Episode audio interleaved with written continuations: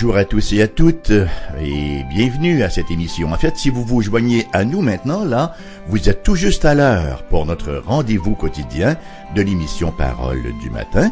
Ici Raymond Perron sur le seuil qui vous accueille tout en vert qui plus est. Hein? Alors on espère que vous êtes en bonne forme ce matin. Nous plongeons sans plus tarder dans la bonne parole du Seigneur pour nous y baigner, Luc chapitre 22, et nous lirons les versets 7 à 20. En fait, nous sommes dans le dernier repas du Seigneur avec ses disciples et nous passerons deux émissions sur ce thème-là. Nous allons donc commencer par les versets 7 à 20 de, du chapitre 22 de l'Évangile selon Luc, et ça va comme suit. Le jour des pains sans levain, où l'on devait immoler la Pâque, arriva, et Jésus envoya Pierre et Jean en disant, Allez nous préparer la Pâque, afin que nous la mangions. Ils lui dirent, Où veux-tu que nous la préparions?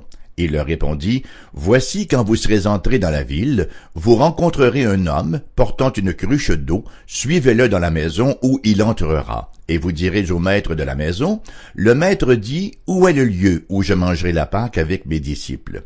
Et il vous montrera une grande chambre haute, meublée, c'est là que vous préparerez la Pâque. Ils partirent et trouvèrent les choses comme il le leur avait dit, et ils préparèrent la Pâque. L'heure étant venue, il se mit à table et les apôtres avec lui. Il leur dit, J'ai désiré vivement manger cette Pâque avec vous avant de souffrir, car je vous le dis, je ne la mangerai plus jusqu'à ce qu'elle soit accomplie dans le royaume de Dieu. Et ayant pris une coupe, y rendu grâce, il dit, Prenez cette coupe et distribuez-la entre vous, car je vous le dis, je ne boirai plus désormais du fruit de la vigne jusqu'à ce que le royaume de Dieu soit venu. Ensuite, il prit du pain, et après avoir rendu grâce, il le rompit et le leur donna, en disant, Ceci est mon corps qui est donné pour vous, faites ceci en mémoire de moi. Il prit de même la coupe, et après le souper, il la leur donna, en disant, Cette coupe est la nouvelle alliance en mon sang, qui est répandue pour vous. Voilà donc ce récit de l'institution de la Sainte Seine, hein, de la communion, et à l'époque du Christ, la Pâque représentait un festival de grande ampleur, un festival de dévotion très enthousiaste de la part du peuple. En fait, la Pâque, c'était une des grandes fêtes hein, euh, juives, là, avec la Pentecôte et la fête des tabernacles. Alors, de grandes foules, bien sûr, affluaient à Jérusalem. On parle de quelques 200 000 pèlerins qui faisaient ainsi le voyage pour aller célébrer cette fête-là euh, dans la ville sainte. Inutile de dire qu'il devenait difficile de se loger, de trouver des lieux dans l'hôtellerie avec tout ce monde hein, qu'il fallait abriter et qu'il fallait nourrir. Les préparatifs pour la fête, donc, commençaient très longtemps à l'avance. Et bien sûr, les marchands hein, venaient s'installer un peu partout là, et on entendait leurs cris se mêler à ceux des mendiants qui profitaient de toute cette activité. Le jour du sacrifice était entièrement consacré aux préparations festives. D'abord, il y avait une assemblée massive de prêtres, hein, 24 divisions plutôt qu'une seule. Habituellement, il y avait une seule division de prêtres, mais pour la fête de la Pâque, il y avait 24 divisions qui se présentaient très tôt au temple, et vers le milieu de l'après-midi, on commençait le sacrifice des animaux. Alors là, les pèlerins s'approchaient, et il y avait deux rangées de prêtres qui les recevaient et qui tenaient les bassins d'or et d'argent. Chaque Israélite, donc, sacrifiait ensuite son animal, et le prêtre, lui, en prenait le sang, et il le répandait au pied de l'autel. Enfin, celui qui avait fait l'offrande quittait le temple avec son agneau sacrifié sur son épaule. Et ce même soir, la Pâque était observée dans une maison qui avait été réservée pour l'occasion, en suivant bien sûr toutes les prescriptions régissant la célébration, incluant l'interprétation des aliments liés à la délivrance d'Égypte, hein, comme les herbes amères, qui rappelaient bien sûr le dur esclavage, etc., etc. Et la célébration se terminait tard, très tard en soirée, mais plusieurs personnes, après cette célébration-là, retournaient dans les rues pour continuer la fête. Bon, il y en avait d'autres qui retournaient sur le mont du Temple dans l'attente de sa réouverture à minuit, de sorte qu'ils pouvaient y passer plusieurs heures encore en adoration et en prière. C'est donc dans le contexte de cette riche fête religieuse et sociale d'Israël que nous retrouvons Jésus et les siens euh, pour le repas. Alors, nous lisons effectivement d'abord euh, au chapitre 22 du verset 7, permettez-moi de relire le, verset 7 ici pour nous situer là, le jour des pains sans levain où l'on devait immoler la Pâque. Le jour, enfin, la mention de Luc du jour des pains sans levain en conjonction avec la Pâque nous permet d'en savoir la date. L'agneau pascal était sacrifié le 14 Nisan entre 15h et 17h, voyez. Et à 18h, là, c'était le nouveau jour qui commençait pour les Juifs. C'était le 15 Nisan. Et là, on mangeait le repas de la Pâque et c'était aussi le commencement de la semaine de la fête des pains sans levain. Les deux fêtes étaient très très liées euh, ensemble. Luc fait montre de précision quant aux préparations soigneuses de Jésus. Euh, nous lisons verset 8, Jésus envoya Pierre et Jean en disant, Allez nous préparer la Pâque, afin que nous la mangions. Verset 9, ils lui dirent, Où veux-tu que nous la préparions? Il leur répondit, Voici, quand vous serez entrés dans la ville, vous rencontrerez un homme portant une cruche d'eau, suivez-le dans la maison où il entrera, et vous direz au maître de la maison, Le maître te dit, Où est le lieu où je mangerai la Pâque avec mes disciples? Il vous montrera une chambre haute, meublée, c'est là que vous préparez la Pâque. Plutôt que de leur donner l'adresse du lieu, ce qui aurait été beaucoup plus simple, hein, ils auraient pu la mettre dans leur GPS et on va tout de go, n'est-ce pas, à l'endroit désigné, Jésus y va de renseignements qui a priori nous semblent quand même inutilement compliqués. Mais il y a une raison pour cela. Et la raison est simple. Jésus était tout à fait conscient des intentions de Judas de le trahir lorsqu'il serait avec ses disciples dans un lieu isolé.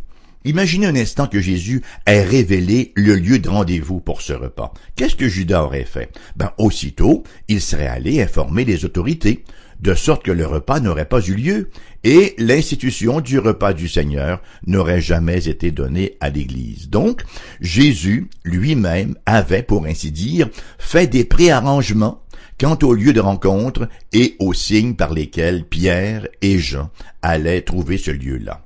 Ce sont généralement les femmes hein, qui portaient les cruches d'eau. Les hommes, quant à eux, transportaient l'eau dans des outres. C'est dire que le signe que Jésus leur donne, là, quant au guide à suivre, serait relativement facile puisqu'il s'agissait d'un homme portant une cruche d'eau. Au verset 13, il nous est dit donc, ils partirent et trouvèrent les choses comme il le leur avait dit et ils préparèrent la Pâque. On trouve toujours les choses, comme Jésus nous les dit. Le maître de la maison donc les conduit dans une grande chambre au-dessus de sa maison, et la table était mise. Il nous est dit en effet, il vous montrera une grande chambre haute meublée. Alors il trouve cette chambre haute-là, avec tous les meubles, et vraisemblablement que les couverts étaient déjà sur la table. Alors, les disciples, quant à eux, se procurent donc maintenant un agneau, et ils l'apprêtent pour le repas. Et nous voyons encore Jésus, comme depuis tout le début, hein, nous le voyons en plein contrôle de la situation. Jésus agit en pleine connaissance de cause. Il demeure maître absolu de sa destinée, malgré tous les complots ourdis contre lui par les leaders religieux, hein, malgré euh, l'intention de Judas de le trahir, malgré le nombre incommensurable de ses ennemis, Jésus demeure en plein contrôle. Le complot de Satan, en fait, ne pouvait d'aucune façon venir contrecarrer les plans du Seigneur. Non plus qu'il ne pouvait venir changer de quelque façon que ce puisse être l'ordre des événements. Dieu est entièrement souverain. Et ça nous amène donc au dernier repas, les versets 14 à 20. Nous lisons au verset 14, L'heure étant venue, il se mit à table et les apôtres avec lui.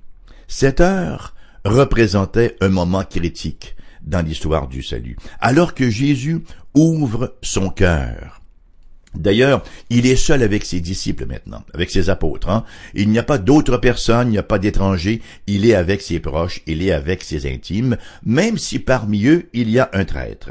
Et au verset 14 à 16, nous lisons, Il se mit à table, et les apôtres avec lui, il leur dit, J'ai désiré vivement manger cette Pâque avec vous avant de souffrir, car je vous le dis, je ne la mangerai plus jusqu'à ce qu'elle soit accomplie dans le royaume de Dieu.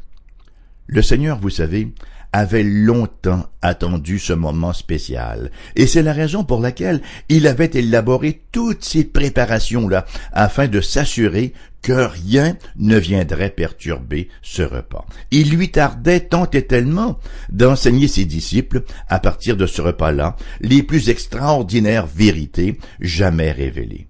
Et ce temps-là, ce temps qu'il passe avec eux autour de la table allait d'ailleurs représenter un changement éternel alors que cette célébration deviendrait une sorte de parabole de sa vie et de sa mort.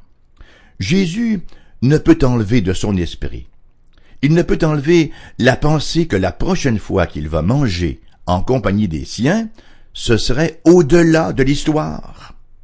Ce serait dans le royaume. Le cœur de Jésus voyage donc ainsi au-delà de la souffrance et de la mort, là, vers, vers les retrouvailles et le festin céleste, hein, vers ce banquet messianique si magnifiquement décrit dans le livre de l'Apocalypse, entre autres au chapitre 19, les versets 6 à 9, où nous lisons « Et j'entendis comme la voix d'une foule nombreuse, comme un bruit de grosses eaux, et comme un bruit de forts coups de tonnerre, disant Alléluia, car le Seigneur notre Dieu Tout-Puissant est entré dans son règne, réjouissons-nous, soyons dans l'allégresse et donnons-lui gloire, car les noces de l'agneau sont venues, son épouse s'est préparée, et il lui a été donné de se revêtir d'un fin lin éclatant, pur, car le fin lin, ce sont les œuvres justes des saints.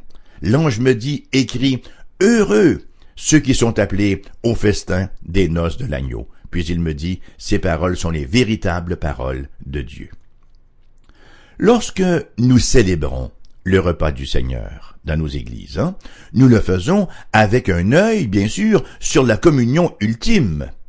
1 Corinthiens, chapitre 11, verset 6, l'apôtre Paul de nous dire, car euh, nous, nous, nous rapportant les paroles de Jésus, car toutes les fois que vous mangez ce pain et que vous buvez cette coupe, vous annoncez la mort du Seigneur jusqu'à ce qu'il vienne. C'est-à-dire que nous avons un regard vers le passé, sur ce que le Christ a déjà accompli sur nous, euh, a, déjà accompli pour nous, je dis bien, et nous avons également un regard vers le futur, vers l'éternité future, alors que Jésus revient et qu'il nous prendra avec lui dans l'éternité future, et que nous vivrons dans le ciel, qui n'est pas un lieu géographique, mais une sphère spirituelle, que nous vivrons donc en sa présence éternellement.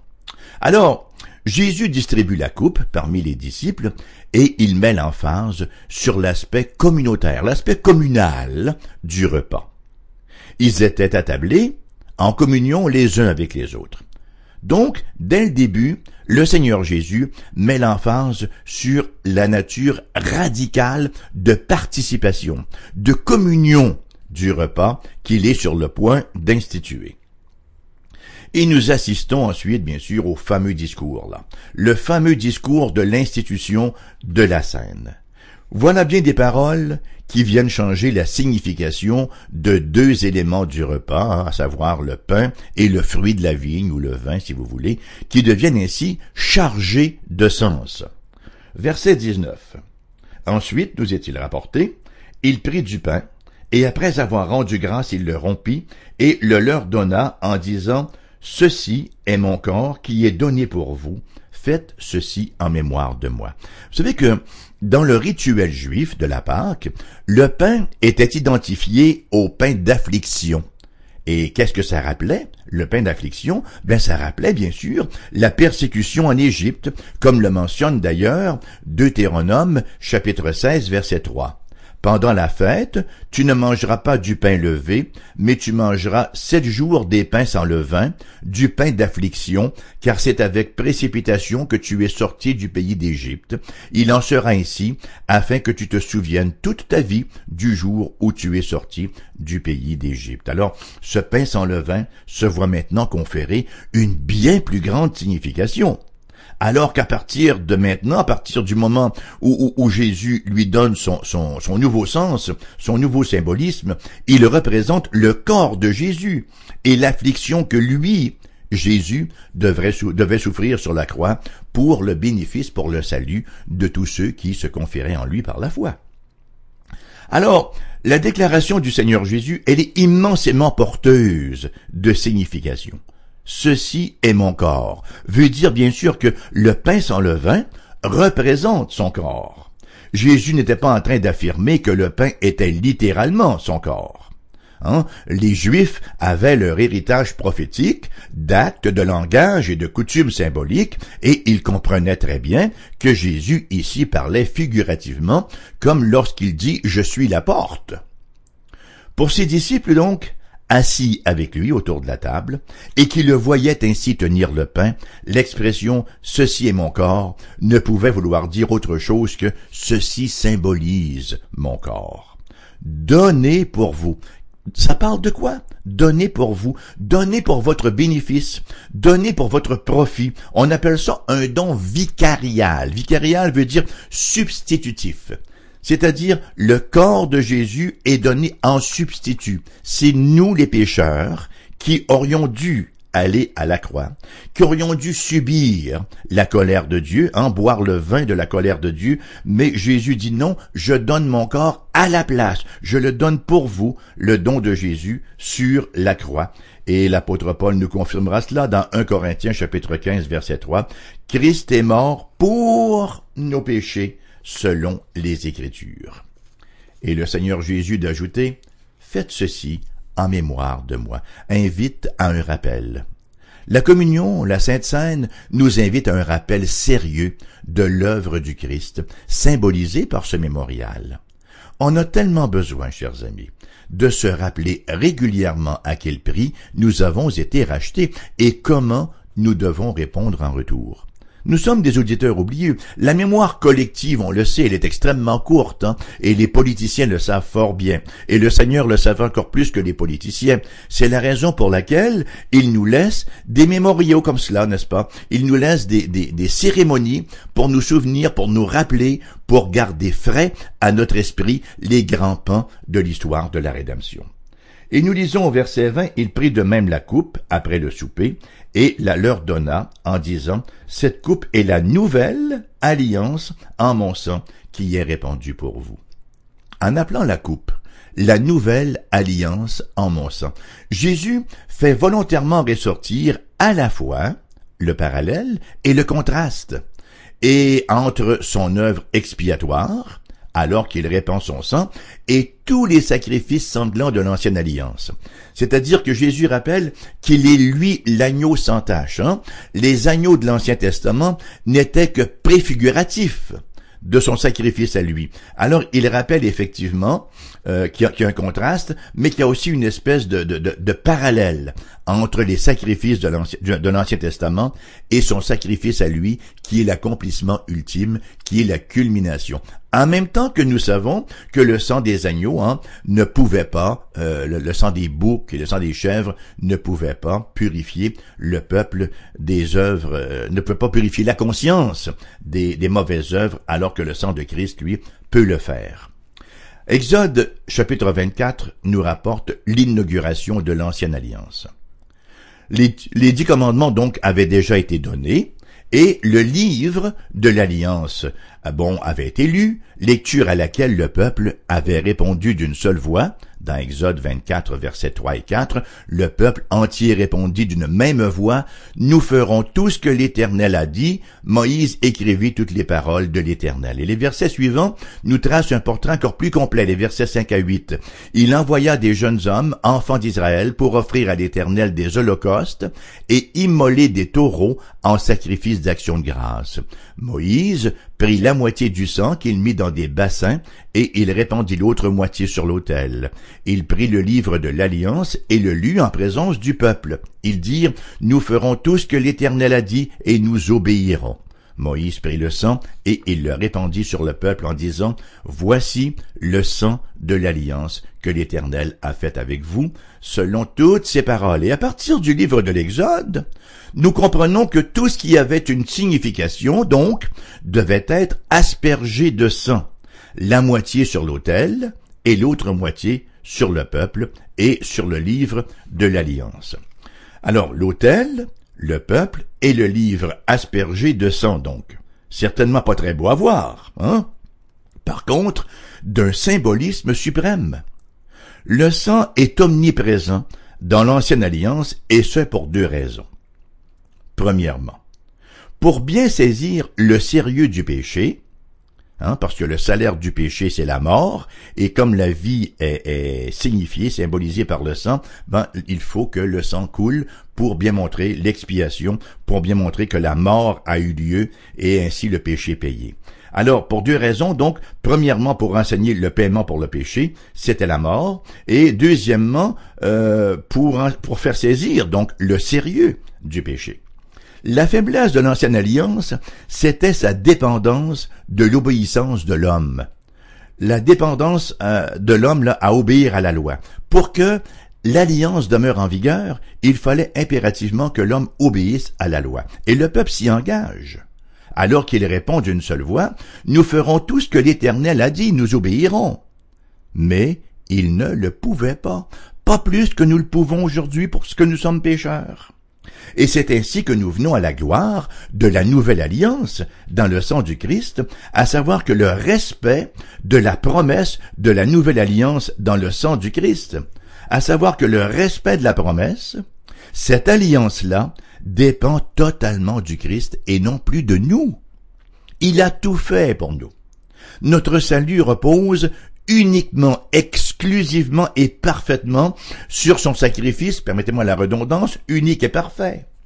C'est bien ce qu'il nous dit lorsqu'il dit au verset 20, il prit de même la coupe après le souper et leur donna en disant, cette coupe est la nouvelle alliance en mon sang qui est répandu pour vous, qui est répandu à la place du vôtre. Jésus est donc venu accomplir la promesse du Père, que nous retrouvons en Jérémie 31, verset 31-34. Voici les jours viennent, dit l'Éternel, où je ferai avec la maison d'Israël et la maison de Juda une alliance nouvelle. Non comme l'alliance que je traitais avec leur père le jour où je les saisis par la main pour les faire sortir du pays d'Égypte, alliance qu'ils ont violée, quoique je sois leur maître, dit l'Éternel. Mais Voici l'alliance que je ferai avec la maison d'Israël. Après ces jours-là, dit l'Éternel, je mettrai ma loi au-dedans d'eux, je l'écrirai dans leur cœur. Hein. Euh, la loi écrite dans le cœur, ça veut dire que Dieu donne un cœur pour sa loi. Et il poursuit, et je serai leur Dieu, et ils seront mon peuple. Celui-ci n'enseignera plus son prochain, ni celui-là son frère, en disant, Connaissez l'Éternel car tous me connaîtront, depuis le plus petit jusqu'au plus grand, dit l'Éternel. Car je pardonnerai leur iniquité, je ne me souviendrai plus de leur péché. Écoutez, si vous n'êtes pas familier avec la parole de l'Éternel, avec la parole de Dieu, avec la Bible, je vous recommande très très fortement de réfléchir, de méditer sur ce verset-là de Jérémie 31, verset 31 à 34, et ensuite, en conjonction, là, sur ce chapitre-là, ce chapitre 22 de Luc, où Jésus vient se réclamer d'être l'accomplissement, la réalisation de cette promesse de Dieu faite par le biais de son serviteur, le prophète Jérémie. La grande question que j'aimerais vous poser en terminant l'émission de ce matin. Êtes-vous entré dans la nouvelle alliance? Parce que bien sûr, tout au long du Nouveau Testament, il y a une euh, cohérence, hein? il y a un propos cohérent qui nous dit que le Christ a tout accompli et tout ce qu'il a accompli pour que cela devienne efficace pour nous, il nous faut le recevoir par la foi. C'est par la foi que nous recevons le salut en Christ Jésus. Hein? C'est par la foi, nous dit Éphésiens, que nous sommes sauvés. Ce n'est pas par les œuvres, mais c'est bien par la foi. C'est-à-dire que c'est par les œuvres, mais pas par les nôtres. C'est par l'œuvre du Seigneur Jésus-Christ, et nous nous approprions pour nous-mêmes cette œuvre par la foi lorsque nous croyons du fond de notre cœur que Jésus a répandu son sang pour nous, si je crois qu'il l'a répandu pour moi, hein, je suis, nous dit la parole de Dieu, je suis réconcilié avec le Père parce que la justice du Seigneur Jésus-Christ est alors mise à mon compte, parce qu'il a vécu une vie de parfaite justice, Seigneur. Il a vécu quelques trente-trois ans sur cette terre, nous dit la parole de Dieu, tenté comme nous en toutes choses, sans commettre de péché. pourtant, c'est lui qui est allé mourir au bois. Alors, non seulement il nous impute sa justice, mais il vient encore faire l'expiation de tous nos péchés en allant subir la colère de Dieu, la colère du Père sur la croix.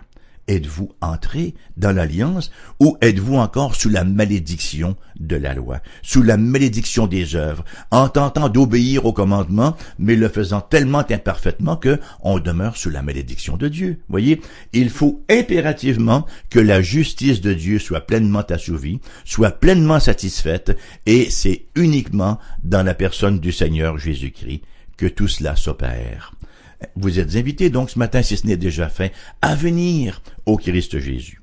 Et si vous êtes déjà des chrétiens, si vous êtes déjà dans l'alliance, des gens qui marchaient au quotidien avec le Seigneur, bien, chaque fois que nous nous approchons de la table sainte, et faisons-le aussi souvent qu'il est possible de le faire, n'est-ce pas, rappelons-nous que le Seigneur a institué ce cérémonial pour une raison bien précise, pour nous souvenir du prix qu'il a payé pour notre rachat et pour nous indiquer, pour nous encourager, pour nous motiver en pointant vers le futur, vers son retour prochain, alors qu'il nous prendra pour lui, avec lui, dans la félicité éternelle. On ne peut terminer sur une note plus glorieuse, n'est-ce pas? Euh, je vous rappelle que l'émission vous revient en rediffusion à 14h cet après-midi. Notre adresse postale est la suivante, AERBQ, casier postal 40088 Québec QC G1H2S5. Notre site internet, notre site web, foifm.com. Foifm.com, vous y trouverez bien sûr notre adresse courriel, numéro de téléphone pour les gens de la région de Québec, 88 688 0506. Ailleurs en province, numéro sans frais, le 1 877 659 0251. Je vous souhaite une journée tout en grâce, noyée littéralement dans la grâce de Dieu et je vous invite à la prochaine.